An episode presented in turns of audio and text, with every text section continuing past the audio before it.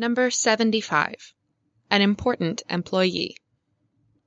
Few people really realize that I'm a very important person. They think that I do very little.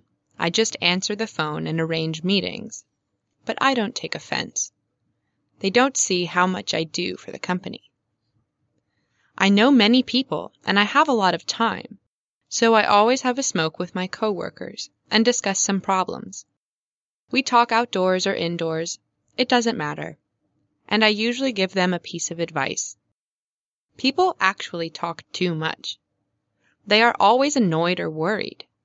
And I know many things about them because I remember everything.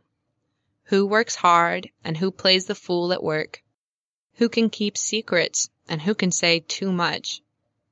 Who is a man of his word and who is a lickspittle. But I never accuse or suspect anybody. That's why people trust me.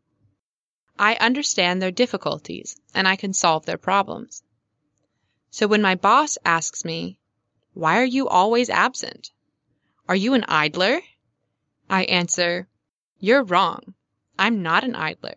I create a friendly atmosphere at work.